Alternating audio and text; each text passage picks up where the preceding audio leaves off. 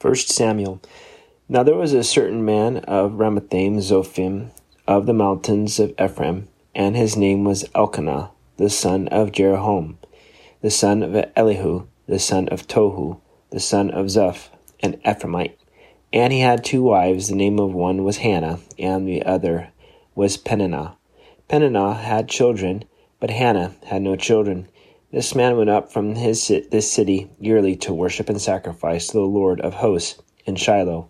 Also the two sons of Eli, Hophni and Phinehas, the priests of the Lord, were there. And whenever the time came for Elkanah to make an offering, he would give portions to Peninnah, his wife, and to all her sons and daughters. But to Hannah he would give a double portion, for he loved Hannah, although the Lord had closed her womb. And her rival also provoked her severely to make her miserable, because the Lord had closed her womb. So it was year by year when she went up to the house of the Lord that she provoked her. Therefore she wept and did not eat. Then Elkanah, her husband, said to her, Hannah, why do you weep? Why do you not eat? And why is your heart grieved? Am I not better to you than ten sons? So Hannah arose after they had finished eating and drinking in Shiloh. Now Eli, the priest, was sitting on the seat by the doorpost of the tabernacle of the Lord, and she was in bitterness of soul, and prayed to the Lord, and wept in anguish. Then she made a vow and said, O Lord of hosts, if you will indeed look on the affliction of your maidservant, and remember me, and not forget your maidservant, but will give your maidservant a male child, then I will give him to the Lord all the days of his life, and no razor shall come upon his head.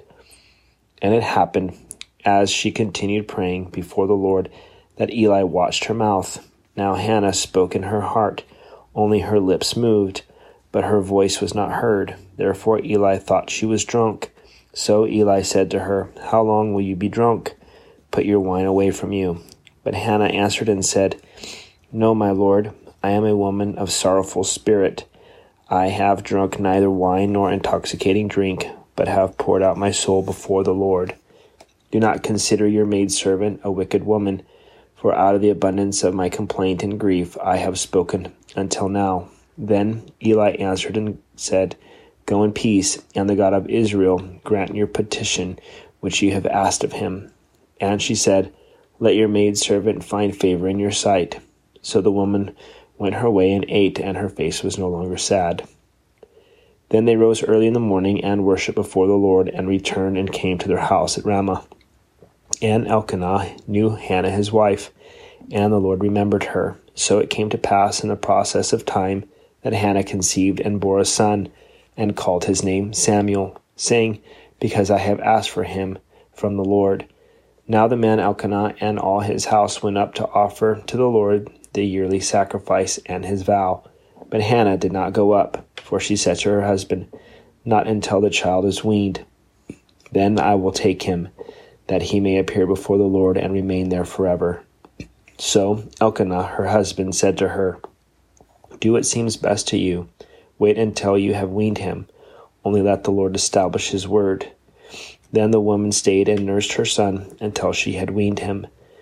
Now, when she had weaned him, she took him up with her with three bulls, one ephah of flour, and a skin of wine, and brought him to the house of the Lord in Shiloh.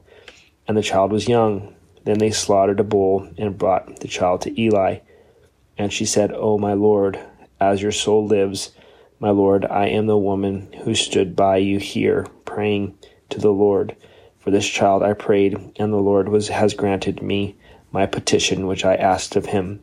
Therefore, I also have lent him to the Lord. As long as he lives, he shall be lent to the Lord. So they worshiped the Lord there. 1 Samuel chapter 2. And Hannah prayed and said, My heart rejoices in the Lord, my horn is exalted in the Lord. I smile at my enemies because I rejoice in your salvation. No one is holy like the Lord, for there is none besides you, nor is there any rock like our God. Talk no more so very proudly. Let no arrogance come from your mouth. For the Lord is the God of knowledge, and by him actions are weighed. The bows of mighty men are broken, and those who stumbled are girded with strength. Those who were full have hired themselves out for bread, and the hungry have ceased to, to hunger. Even the barren has borne seven, and she who has many children has become feeble. The Lord kills and makes alive. He brings down to the grave and brings up. The Lord makes poor and makes rich. He brings low and lifts up. He raises the poor from the dust and lifts the beggar from the ash heap to set them among princes and make them inherit the throne of glory. For the pillars of the earth are the Lord's, and he has set the world upon them. He will guard the feet of his saints, but the wicked shall be silent in darkness. For by strength no man shall prevail. The adversaries of the Lord shall be broken in pieces. From heaven he will thunder against them. The Lord will judge the ends of the earth. He will give strength to his king and exalt the horn of his anointed. Then Elkanah went to his house at Ramah but the child ministered to the Lord before Eli the priest. Now the sons of Eli were corrupt. They did not know the Lord, and the priest's custom with the people was that when any man offered a sacrifice, the priest's servant would come with a three pronged flesh hook in his hand while the meat was boiling. Then he would thrust it into the pan, or kettle, or cauldron, or pot, and the priest would take for himself all that the flesh hook brought up. So they did in Shiloh to all the Israelites who came there. Also, before they burned the fat, the priest's servant would come and say to the man who sacrificed, Give me meat for roasting to the priest, for he will not take boiled meat from you, but raw. And if the man said to him, They should really burn the fat first, then you may take as much as your heart desires. He would then answer him, No, but you must give it now, and if not, I will take it by force. Therefore, the sin of the young men was very great before the Lord, for men abhorred the offering of the Lord. But Samuel ministered before the Lord, even as a child, wearing a linen ephod. Moreover, his mother used to make him a little robe, bringing it to him year by year when she came up with her husband to offer the yearly sacrifice. And Eli would, Eli, Eli would bless Elkanah and his wife and say, the Lord give you descendants from this woman for the loan that was given to the Lord. Then they would go to their own home. And the Lord visited Hannah, so that she conceived and bore three sons and two daughters. Meanwhile, the child Samuel grew before the Lord. Now Eli was very old, and he heard everything his sons did to all Israel, and how they lay with women who assembled at the door of the tab- tabernacle of meeting. So he said to them, Why do you do such things? For I hear of your evil dealings from all the people. No, my sons, for it is not a good report that I hear. You make the Lord's people transgress. If one man sins against another, God will judge him. But if a man sins against the Lord, who will intercede for him? Nevertheless, they did not heed the voice of their father, because the Lord desired to kill them. And the child Samuel grew in stature and in favor with both the Lord and men. Then a man of God came to Eli and said to him, Thus says the Lord, Did I not clearly reveal myself to the house of your father when they were in Egypt to Pharaoh's, in Pharaoh's house? Did I not choose him out of all the tribes of Israel to be my priest, to offer up upon my altar, to burn incense, and to wear an ephod before me?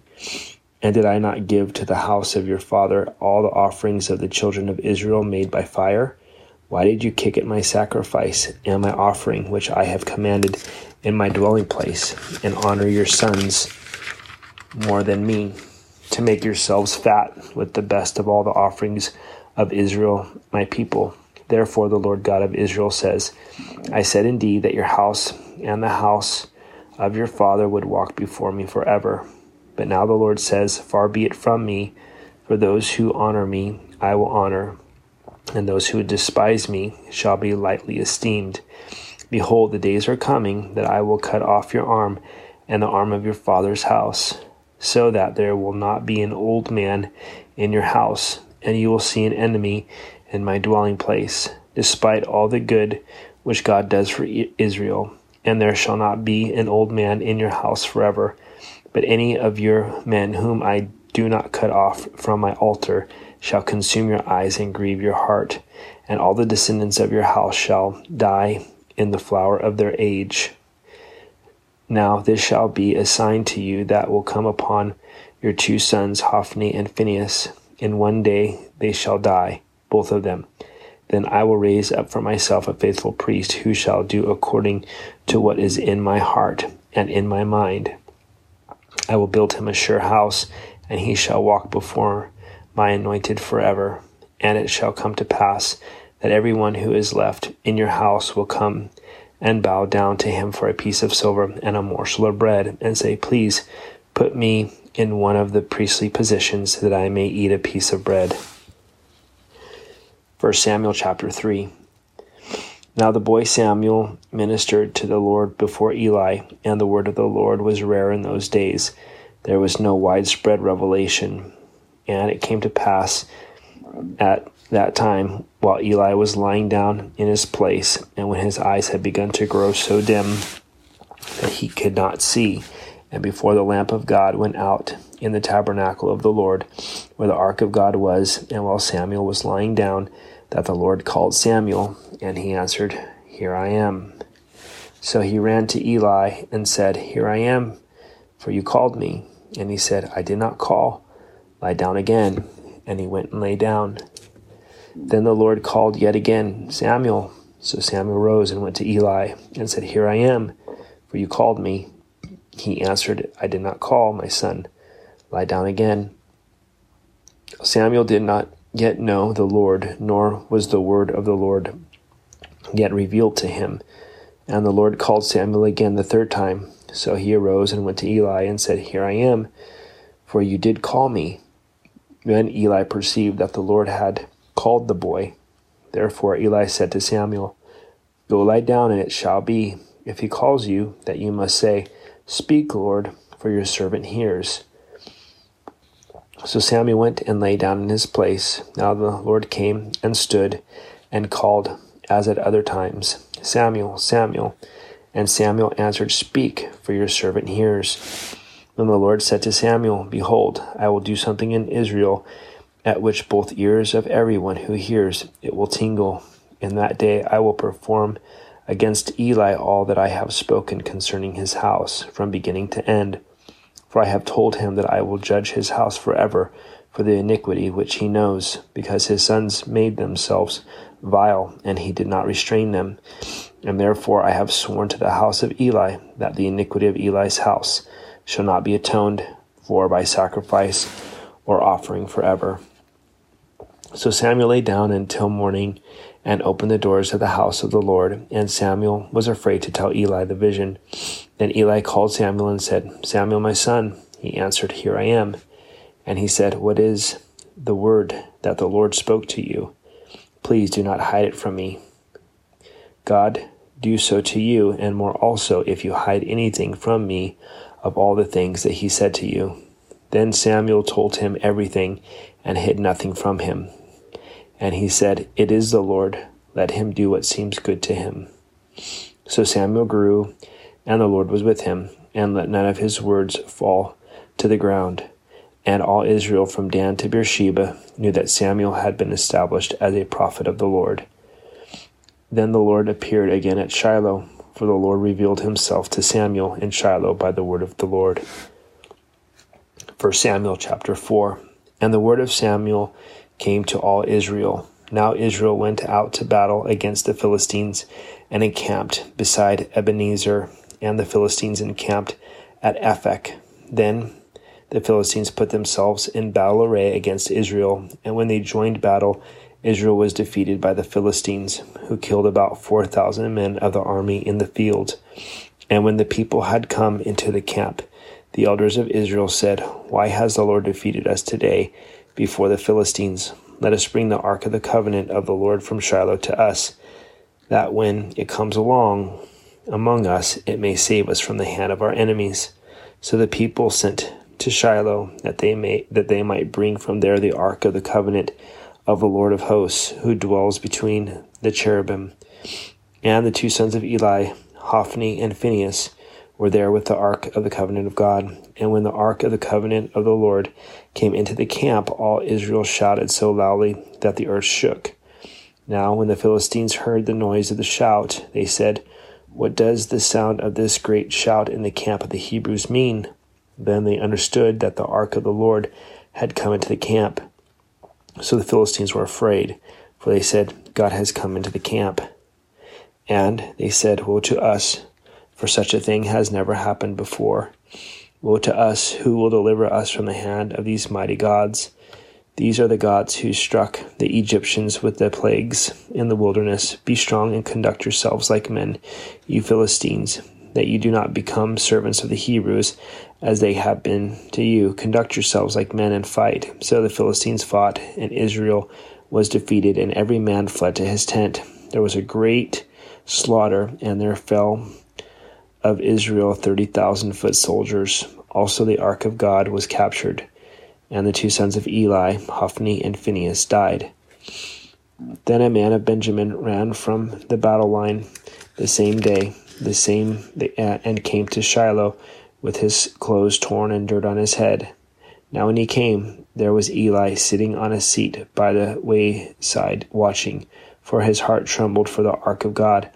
And when the man came into the city and told it, all the city cried out. When Eli heard the noise of the outcry, he said, What does the sound of this tumult mean? And the man came quickly and told Eli.